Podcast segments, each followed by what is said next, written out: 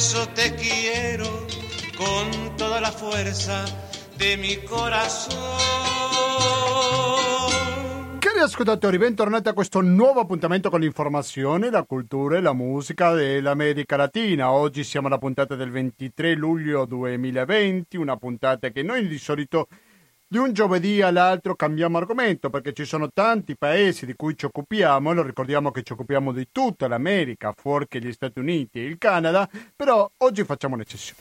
Facciamo un'eccezione perché torneremo su un caso che ci ha preoccupato molto, la notizia era molto recente quando l'abbiamo dato giovedì scorso e ancora ce ne sono delle novità. Di cosa sto parlando? Sto parlando del caso di Mario Pacciola che lavorava per le Nazioni Unite e mercoledì della scorsa settimana lo hanno trovato ucciso.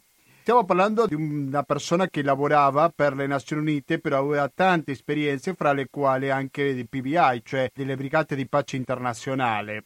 Ma lo stesso giorno, senza perdere tempo, le Nazioni Unite hanno detto che hanno lamentato profondamente la scomparsa di un volontario di San Vicente di Cuacán, nel Dipartimento di Quaquetà, e fa le condoglianze a tutta la famiglia, agli amici e ai colleghi di lavoro e poi aggiunge che la missione anticipa la ricerca interna e segue da vicino le ricerche delle autorità colombiane per determinare le cause del suo decesso.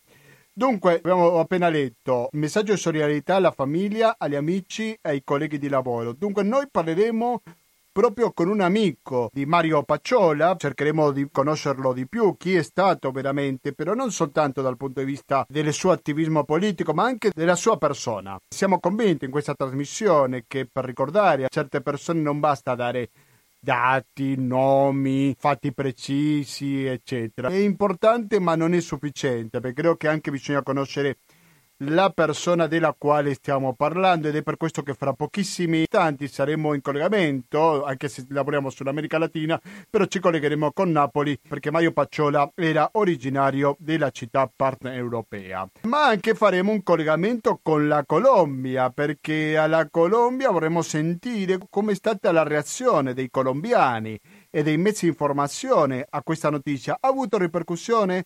È stato indifferente. Di mezzi di informazione, ma anche in Italia non è che si era parlato più di tanto. Poi chiedo conferma il mio ospite fuori, naturalmente di Napoli, perché il mattino di Napoli ha dato naturalmente il giusto rilievo alla notizia. Questo sarà il primo argomento, però naturalmente che non sarà l'unico, perché poi ci sposteremo in Messico.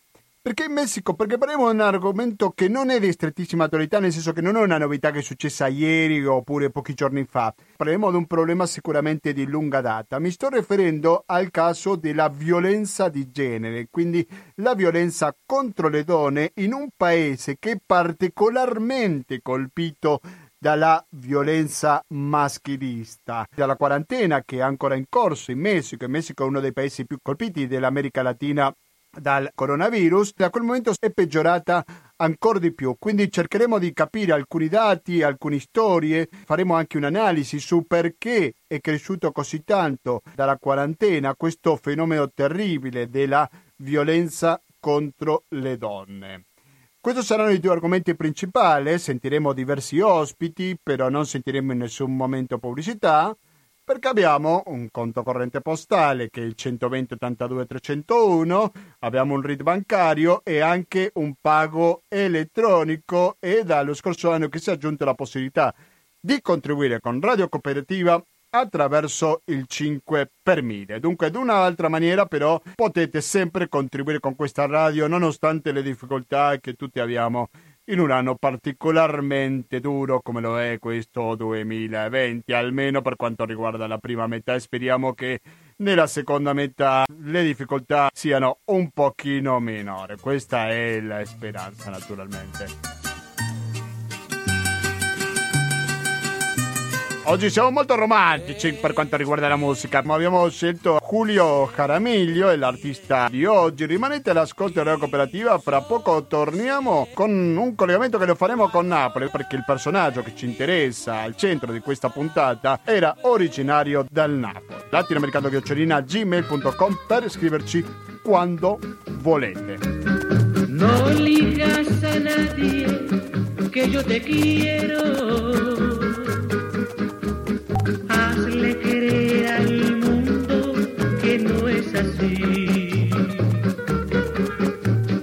Porque existe la envidia de tal manera que descubrir pudieran lo que 19-27 minuti, siete sempre all'ascolto naturalmente di Radio Cooperativa, di questa trasmissione che dal dicembre 2005 si occupa dell'altra sponda dell'Atlantico fuori gli Stati Uniti e il Canada, anche se questa volta restiamo da questa parte dell'Atlantico, perché andiamo più precisamente a Napoli, perché il centro di questa trasmissione passa per Mario Pacciola, questo giovane. Innanzitutto mi interessa soprattutto capire chi era veramente Mario. Per parlare su questo è che in questo momento siamo collegati con Napoli dove si trova Simone. Simone, buonasera e benvenuto a Radio Cooperativa. Ciao, buonasera a tutti. Buonasera, grazie per la tua disponibilità con questa radio. Simone era un amico personale di Mario Pacciola. Possiamo trarre un profilo di chi era Mario, per favore? Sì, eh, a me piace raccontare il Mario dell'università perché il Mario dell'università eh, riesce a far comprendere meglio il, il Mario di oggi. Mario è sempre stato una persona dalla grande coerenza e dalla grande integrità morale eh, e dalla grande energia. Io penso che questi aspetti della sua, della sua personalità lo abbiano portato alle tragiche circostanze che tutti sappiamo. Mario da subito si appassiona a quelle che sono le dinamiche nei diversi tessuti sociali del mondo da un punto di vista economico e politico, quindi si laurea in uh, relazioni internazionali e in scienze politiche, per poi seguire la strada del mondo perché in ordine sparso inizia a visitare Giordania, India, Argentina, Francia e infine Colombia. Una persona sicuramente con tanta inquietudine internazionale, per così dire, era molto curioso di quello che capitava in tutto il mondo, giusto? Assolutamente, una persona dalla spiccata e vivace curiosità e la sua volontà di fare del bene eh, ha chiaramente incontrato il primo ostacolo della comprensione delle diverse dinamiche che portano appunto nelle diverse circostanze che tutti sappiamo. Uh, ultimo uh, chiaramente in Colombia, dove c'è una situazione decisamente delicata. Tu hai avuto contatto con lui in queste ultime settimane, mesi? Ti ha raccontato no. qualcosa? Ok. No. Ok, noi giovedì scorso quando abbiamo appena preso atto di questa notizia, perché era molto recente, una settimana fa, leggendo su di lui si diceva anche che lui non sopportava le ingiustizie e che questo magari Sì. gli poteva portare qualche problema con qualche criminale. Questo ce lo puoi confermare che era così? Assolutamente, come, come ho detto, la sua integrità morale era, era evidente. Uh, Mario era una persona trasparente, come si suol dire, tutto di un pezzo, quindi la sua energia, la sua vivacità, la sua integrità morale probabilmente lo hanno portato alle tragiche circostanze che tutti conosciamo. Siamo in collegamento con Napoli dove si trova Simone Campora, il nostro ospite. Voi a Napoli avete organizzato diverse iniziative, giusto? C'è stato anche coinvolto il sindaco De Magistris. Ecco, vuoi raccontarci su tutte le iniziative che da una settimana portate avanti? Sì, le iniziative nascono perché da subito ci siamo resi conto che intorno al caso di Mario, che è di assoluta rilevanza nazionale e internazionale, ci fosse uno strano silenzio mediatico, quindi abbiamo con tutte eh, le risorse a disposizione e con il placet della famiglia chiaramente abbiamo messo su una campagna di sensibilizzazione attraverso quelli che sono i più comuni eh, strumenti di comunicazione, quindi abbiamo utilizzato per un nostro, con un fine nobile Facebook mettendo su una pagina Uh, una pagina chiamata Giustizia per Mario Paciolla, uh, c'è stata una petizione su change.org che ha raggiunto e superato le 55.000 firme. Inoltre abbiamo contattato, abbiamo avuto la possibilità di metterci in contatto con l'ufficio del sindaco che subito si è dimostrato, uh, si è dimostrato disponibile a, come si suol dire, appendere uno striscione per Mario Paciolla sul sul palazzo di San Giacomo a Napoli. In effetti abbiamo visto una foto che De Magistri è dietro a questo striscione. Sì, sì, esatto, quello è stato la, come dire, la, prima, la prima azione portata avanti e poi abbiamo cercato di ricostruire tutta una serie, tutta, tutti i suoi amici, tutta una serie di contatti che lui ha conosciuto nel mondo per renderli partecipi del tragico evento e per smuovere un po' uh, gli animi. Noi, noi, come amici vogliamo solo questo, uh, far parlare del caso di Mario, perché è chiaro che attraverso il caso di Mario è una battaglia di diritto per tutti, una battaglia per la verità. Confermare se è corretto o sbagliato quello che dico, però mi ha dato la sensazione che i mezzi di informazione nazionali non hanno seguito tanto questa notizia. In effetti avevo visto qualche notizia naturalmente sul mattino di Napoli, però molto poco a livello dei mezzi mainstream no? che coprono tutto il territorio italiano. Non so se tu hai avuto questa sensazione. Sì, sì, assolutamente. All'inizio è stato così, poi con uh, la, la, macchina delle differenti testate giornalistiche si è messa in moto. Uh, abbiamo avuto diversi contatti a Palazzo San Giacomo, appunto, sono venute diverse televisioni, diversi giornali uh, di, di stampo nazionale e Ora l'obiettivo è che una volta raggiunti eh, di mantenere alta l'attenzione. Fortunatamente dopo questa prima settimana eh, il caso è arrivato in Parlamento, abbiamo ricevuto la notizia appunto da Di Maio e, eh, che la, le spoglie di Mario rientreranno domani in Italia, quindi eh, io voglio assolutamente dire che c'è sempre stata fiducia nelle istituzioni eh, che però eh, siamo solo ai primi passi perché la verità chiaramente non è ancora uscita fuori. Dal sito che tu hai appena nominato, Giustizia per Mario Pacciola, lo ricordo, ci sono tanti commenti. È interessante quello che dice Lorena Cozza. Verità e giustizia per Mario Pacciola, lo diremo 100 mila milioni di volte, saranno 100 mila milioni di persone a chiederlo e continueremo a chiederlo finché non uscirà tutta quella verità non ci accontenteremo di brandelli, di accenni, di insinuazioni. Credo che sul social network hanno un ruolo centrale in tutta questa vicenda, si riflette a questa ricerca di giustizia, giusto? Sì, assolutamente, stiamo sfruttando i social network per, per raggiungere, per smuovere gli animi in qualsiasi punto del mondo, perché è evidente che il ruolo della come dire, noi dobbiamo sensibilizzare le persone affinché si spinga sempre e continuamente la ricerca della verità. Noi non vogliamo che cali l'attenzione attorno al caso di Mario Paciolla perché ti ricordo che lui, lui è morto tragicamente eh, solo. Nessun ragazzo merita una fine così. E tanto meno quando hanno detto questa versione molto poco credibile del suicidio, no? Assolutamente poco credibile. Uh, non, non, ci abbiamo mai creduto da subito e tuttora ci si crede sempre meno. I genitori di Mario sì, cosa hanno fatto? Eh, Vuoi raccontarci un po'? Prego. Sì, eh, no, i genitori di Mario si sono chiusi, tra virgolette, in un silenzio stampa. La mamma ha rilasciato un paio di interviste, ma poi c'è stata chiaramente, ci sono stretti tra di loro um, per concentrarsi su le cose serie, tra virgolette. Noi amici abbiamo pensato a questa campagna di sensibilizzazione, loro invece hanno il vero lavoro da portare avanti, quindi Uh, sicuramente ci saranno degli avvocati, ci sono stati contatti con tutti gli enti predisposti per risolvere il caso di Mario. Una delle iniziative che sono messe in moto, come tu hai accennato, è la questione di change.org. Puoi dire come si chiama questa campagna per qualche ascoltatore che vorrebbe aderire? Sì, eh, la campagna è appunto è facile da cercare perché basta mettere petizione per Mario Paciolla, quindi verità e giustizia per Mario Paciolla.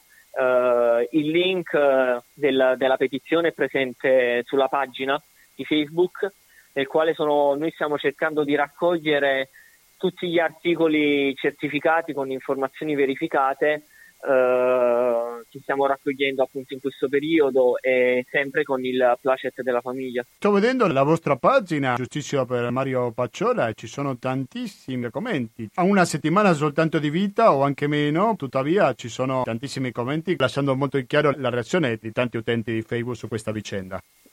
Sì, sì, sì, sì, assolutamente la difficoltà io penso sia nel medio-lungo termine perché... Di mantenerlo, uh, no? anche nel tempo. Sì sì, di mantenere è un'autentica sfida. Noi, mm. siamo, noi siamo spaventati di questo, noi siamo semplicemente spaventati di questo, che il caso perda di interesse, ma noi non vogliamo perché ti ricordo che attraverso queste battaglie, attraverso queste morte atroci, si sviluppa il diritto alla verità che, che ognuno di noi deve avere, noi è, do- è doveroso sono doverose queste battaglie. Allora, io mi impegno pubblicamente dinanzi a te e anche agli ascoltatori a non dimenticare questo caso. Noi ci occupiamo sulle vicende latinoamericane in questa trasmissione, però sicuramente questo caso lo seguiremo da vicino. Allora, prima di salutarci, Simone, raccontaci un aneddoto di Mario.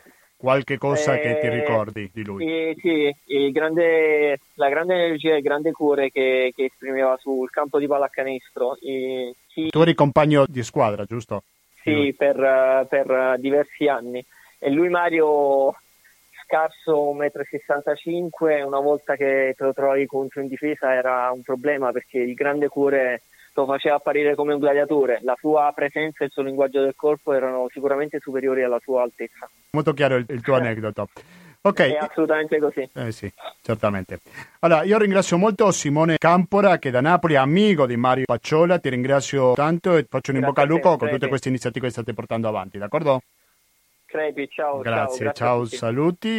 E da Napoli ci spostiamo in Colombia. Abbiamo parlato con un contatto che ha questa trasmissione, l'abbiamo sentito in più di un'occasione, Jorge Forero, un ricercatore e difensore dei diritti umani del collettivo agrario Abbiaggiala. Io le ho chiesto a Jorge quali sono state le ripercussioni in Colombia di questo caso. Vogliamo capire in situ, cioè in loco, dove è successo questa tragedia, come ha colpito. Jorge mi rispondeva eh, in questo modo. Bueno, un gran saludo desde Bacatá, desde Bogotá, en Colombia, a Radio Cooperativa, a ti Gustavo, eh, a todo el pueblo de Italia. Un grande saluto da Bacatà in Colombia. Vorrei dire che all'interno del movimento per i diritti umani della Colombia la partenza del compagno Mario Pacciola è stata accolta con molta tristezza e preoccupazione. È stato un eccezionale accompagnatore dei processi di base della comunità come volontario delle brigate di pace internazionali e attualmente lavorava con la missione di verifica del Consiglio di sicurezza delle Nazioni Unite che conoscevano del suo lavoro nel sud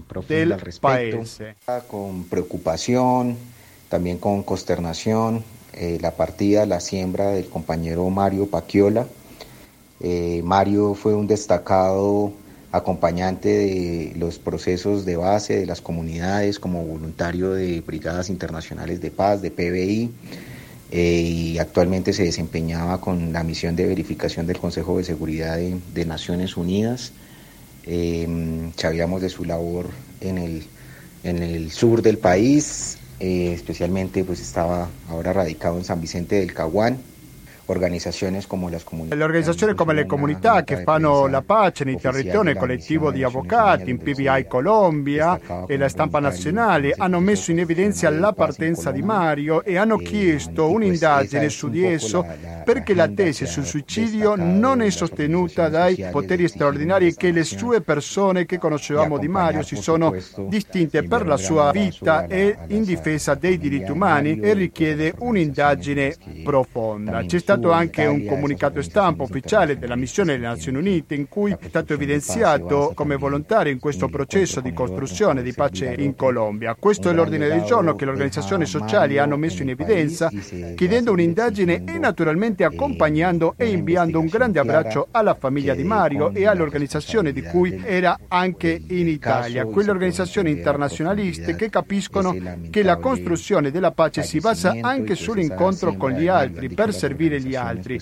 Mario ha lasciato una grande eredità nel paese e noi continueremo a chiedere una chiara indagine per trovare la responsabilità del caso e per capire a fondo questa sfortunata morte hanno detto le organizzazioni che Mario ritorna alla vita che si semina nella speranza di un mondo migliore, di una Colombia in pace e in un mondo in pace. Un mundo mejor, de una Colombia en paz, de un mundo en paz, dado la gran apuesta eh, y los grandes principios de Mario. Ora una grande scommessa, i grandi principi di Mario e la sua eredità nel paese, ora con sede a San Vicente Caguan. E poi Jorge Forero, questo ricercatore, ci manda un saluto a, a tutti gli ascoltatori di Radio Cooperativa. Para Radio Cooperativa, para ti Gustavo. Abbiamo sentito Napoli, la città originale di Mario Pacciola, e abbiamo sentito anche qualche voce che arriva proprio dalla Colombia. Dunque, adesso sono le 19.46 minuti, facciamo una breve pausa musicale. Dopo cambiamo completamente argomento perché ci sposteremo in Messico e il motivo tutto fuorché rasserenati, ovvero la violenza contro le donne in un paese che già di per sé è colpito particolarmente dalla violenza maschilista e in questo caso si è aggravato ancora di più con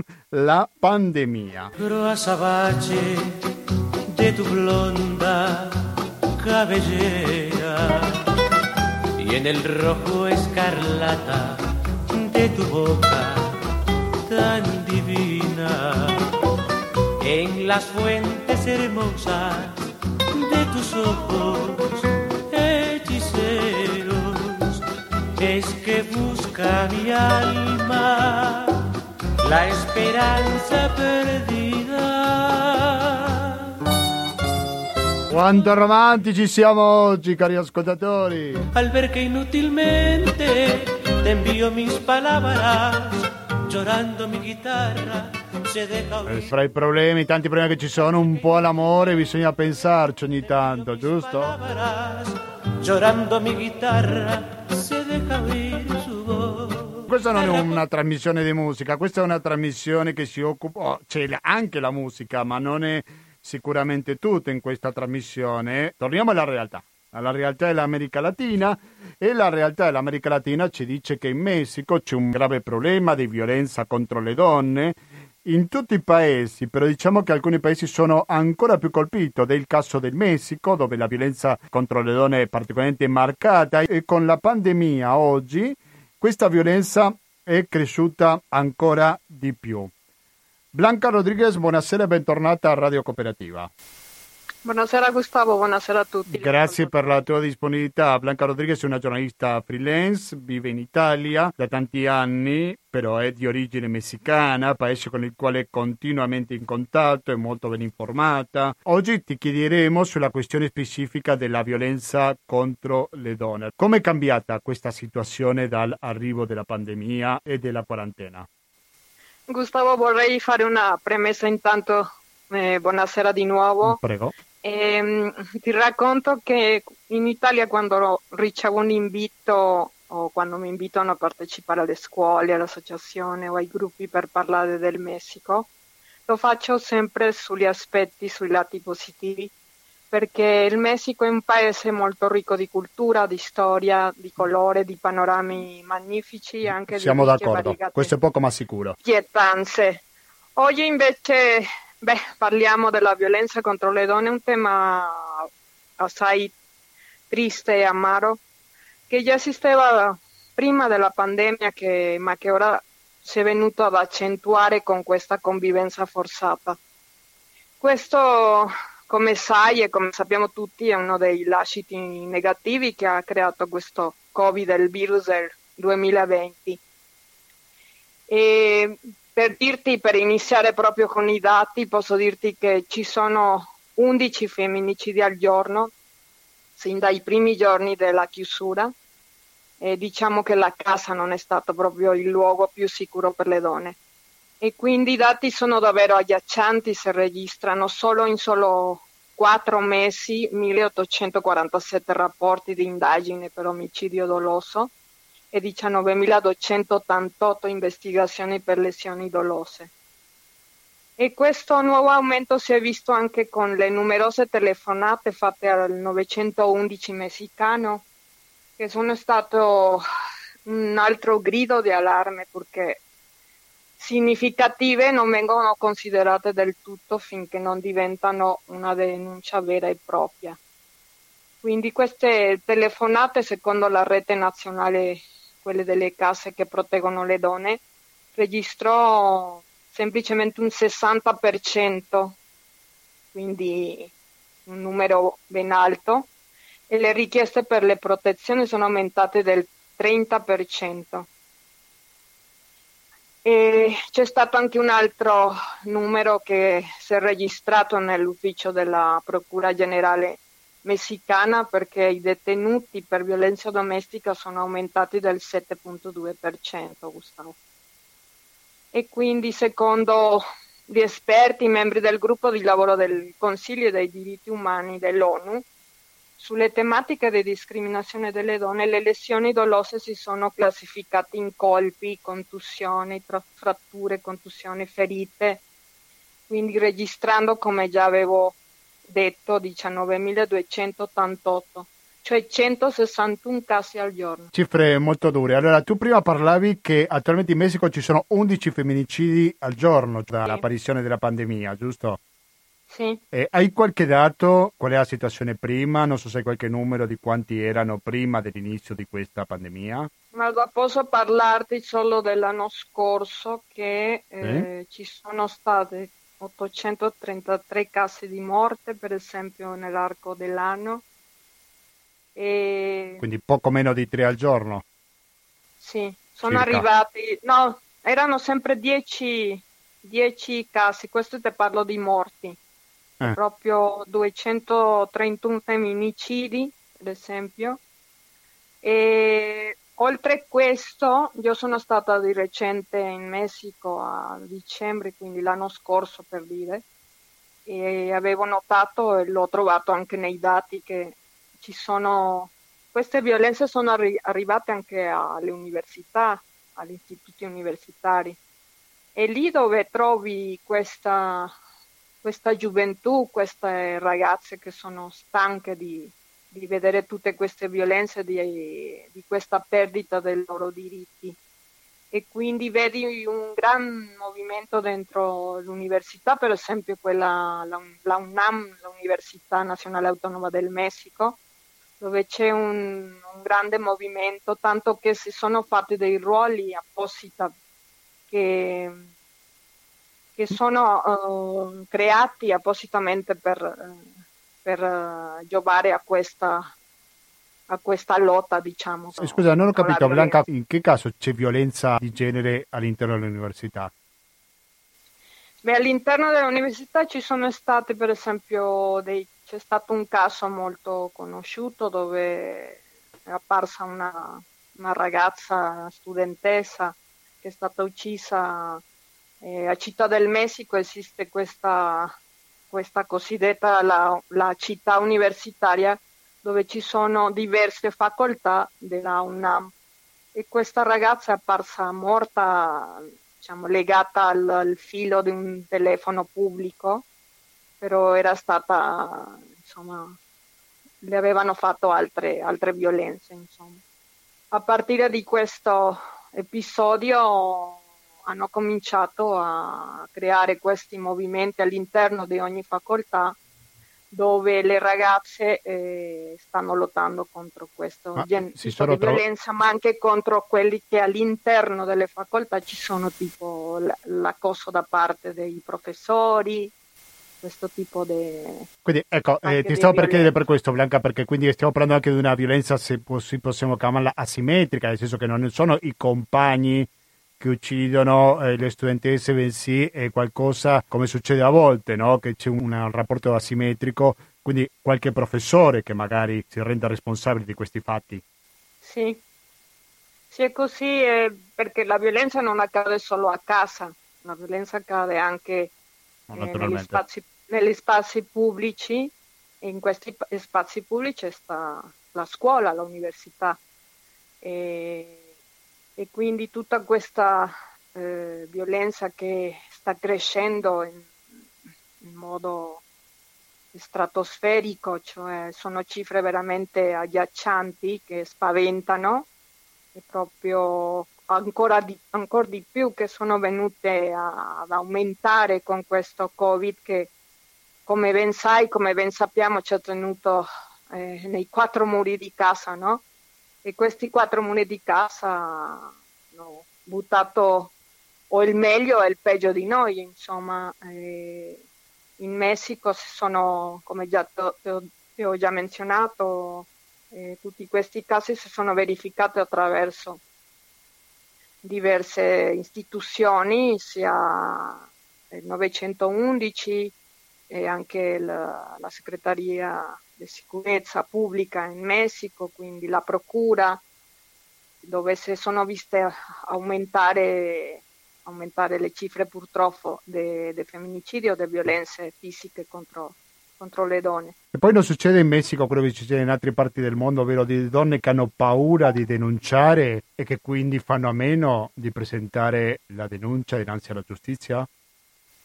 Sì, certo, certo. Per quello ti dicevo che tra le telefonate del 911 in un certo modo vengono considerate o no perché eh, diciamo che quello che, il, che, conta è la denuncia, quello che già vale in, una, in un senso più legale eh, che potrebbe dar eh, la giusta soluzione sarebbe, sarebbe questo. Però non voglio, non voglio che dimentichiamo anche un tema che già se, come ti ho detto, se veniva eh, lavorando, si stava lavorando tutti questi movimenti. In Messico, nel contesto messicano, la, la società civile è, una, è, è, molto forte e quindi tutte queste organizzazioni di donne si sono praticamente radunate, e si sono unite, no? C'è un, numero abbastanza importante di organizzazioni della società civile che che, che stavano lavorando prima del Covid, no? da, da, da, marzo scorso del 2019, anche le, durante la giornata del 25 novembre, però eh, prima che, che, ci fosse questa, questa chiusura totale come, come, accade anche in Italia, no? A Città del Messico vorrei ricordare di questa giornata storica che non ha avuto un, un evento senza precedenti, che è stata quella della, della Marcia delle Donne, dove si sono unite le donne di tutte le classi sociali, di diverse occupazioni, intellettuali, attiviste, giornaliste, casalinghe, insomma studentesse, come già l'avevo detto, professoresse, che a quanto pare sono state 80.000 donne che si sono concentrate in questa marcia, la, la marcia 8M, stata chiamata, durante la giornata internazionale della donna che l'8 marzo, marzo sì. per manifestarsi contro la violenza che vive il paese, no? Mm. queste uccisioni che appaiono ovunque, sparizioni, assalti, insomma sequestri. E le donne sono, sono, veramente stanche, sono offese e quel giorno praticamente hanno, hanno gridato a tutti, non si stanno matando, no? ci stanno uccidendo. E in, quella, in quella occasione, cioè l'8 marzo di quest'anno, perché sembra che il tempo non sia passato per il passato, hanno chiesto il rispetto ai loro diritti, l'uguaglianza, la depenalizzazione dell'aborto, questa fine della violenza e poi anche la giustizia per quelli casi registrati dei femminicidi che ancora sono non hanno trovato, insomma, non hanno avuto giustizia. Ecco, depenalizzazione dell'aborto che non è punito il Distrito Federale del Messico e quindi arrivano donne di altre parti del Messico per fare l'intervento nella capitale, giusto? Sì, sì perché eh, a Città del Messico eh, diciamo che è legale. E poi a questa, a questa marcia anche si è aderito l'Università Autonoma del Messico, come già l'ho menzionata, eh, perché poi dopo la marcia c'è stato il giorno di un dia sin nosotras, una giornata senza, senza noi, insomma, senza le donne, eh, che appoggiava queste, insomma, queste azioni che, con, che contribuiscano alla, a combattere la disuguaglianza e la violenza di genere. E con grande sorpresa ci sono state anche adesioni da parte di alcune banche del settore privato eh, delle librerie, insomma c'è stato un, un, un bel movimento a cui hanno, hanno aderito diverse, diverse realtà mm. del Messico. Mm. Diciamo che mh, mm, mm, beh, parlando delle cause mm, sono tante, Gustavo. Sì, appunto, cause. io volevo chiederti questo perché io ho avuto la sensazione, però probabilmente sono sbagliato, che il Messico è un paese particolarmente colpito dalla violenza di genere. Non è che sia una situazione idillica fuori territorio messicano naturalmente, però ricordiamo il caso di Ciudad Juarez, per esempio, di cui da tanti anni che non si sente più parlare, in cui uccidevano in massa le, le donne in questa città di frontiera con gli Stati Uniti. Come si spiega che un fenomeno sia particolarmente forte in questo paese? Se c'è una spiegazione, Ma no? penso che in tutte le società, non solo in quella messicana, Gustavo, mh, c'è questa perdita dei valori in tutte queste, nelle nostre nuove società. mh, si guardano più i valori, quelli che, che nel passato c'erano stati insegnati, per esempio. E le migrazioni che hanno cambiato tutti i tessuti, sappiamo che non siamo più le stesse queste migrazioni che hanno io stessa sono venuta in Italia, cioè, insomma c'è un grande movimento internazionale, quindi anche le migrazioni hanno cambiato questa società, ma anche la, la crisi economica che adesso ancora di più verrà più, eh, sarà più, più forte ancora con questo, questa chiusura, lo stiamo guardando anche in Italia, non solo in Messico, no? Quindi questa crisi economica che ovviamente eh, crea all'interno delle famiglie o anche di fuori eh, tante situazioni psicologiche che non, che non tengono tranquille le persone, insomma. E, e la impunità poi, perché la impunità quando non viene, eh, non viene punito un reato, ci si sente diciamo liberi di fare eh, qualunque violenza. Poi possiamo aggiungere anche la- l'educazione, l'educazione è molto importante, no? Questa educazione in cui era questa educazione patriarcale, in cui si insegnava all'uomo che poteva fare quello che voleva, bastava sposarsi. no? E con il governo di AMLO non è cambiato assolutamente niente, cioè nel senso che non ha avviato nessuna campagna contro i femminicidi.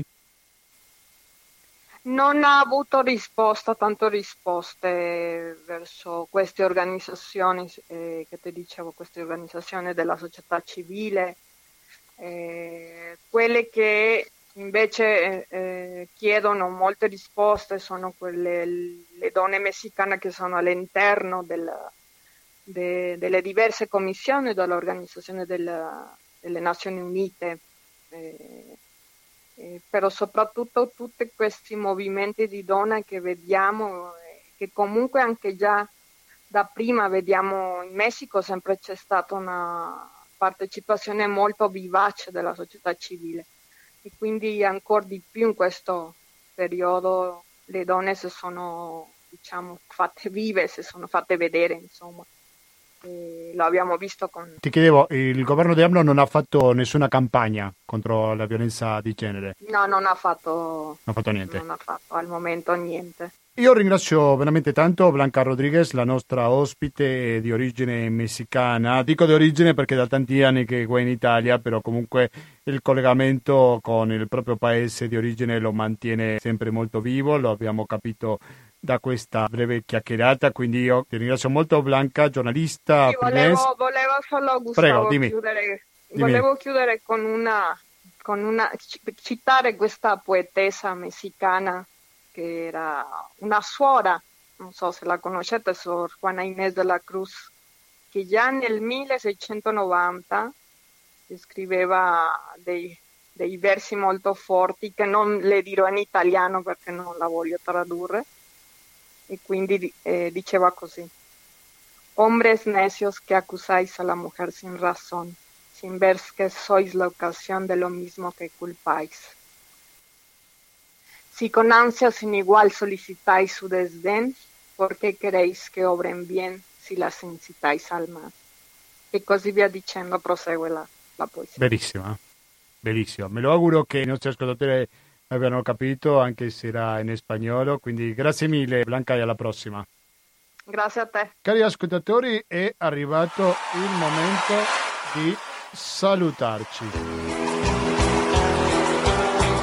Dico di salutarci, dico di sentire Andrés Calamaro con il suo brano Tuyo Siempre.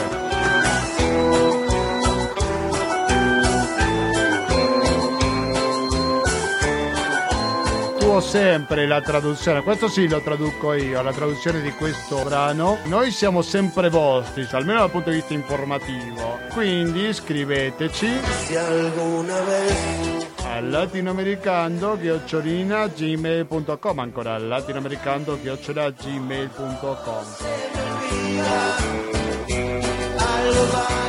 per proporre argomenti, per fare critiche, per dire qualcosa che vi è piaciuto. Noi attendiamo sempre i vostri commenti. Settimana scorsa ci hanno scritto per chiedere il libro sulla dittatura in Argentina dal 1976 al 1983, il collegamento con l'Italia. È un libro di cui abbiamo parlato un paio di trasmissioni fa e noi abbiamo questo libro a disposizione, sempre in spagnolo, però lo potete trovare se ci scrivete al latinoamericano.gmail.com. Io ve lo invio, ovviamente in modo gratuito, alla vostra mail. Naturalmente che ci trovate anche su Facebook, per esempio oggi l'abbiamo anticipato, quindi chi ha messo mi piace alla pagina Facebook di Latinoamericano sapeva già in anticipo gli argomenti di cui abbiamo trattato nell'ultima ora.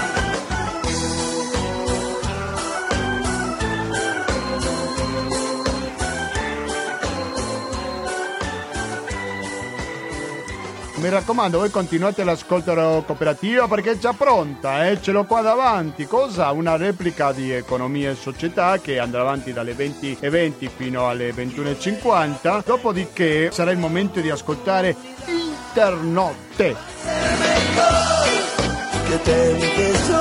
Naturalmente sull'FM 92.7 o sul www.radiocooperativa.org, sito ufficiale Radio Cooperativa dal quale da domani trovate il podcast di questa trasmissione così la potete riascoltare. Quindi basta, da Gustavo Claros, grazie e alla prossima.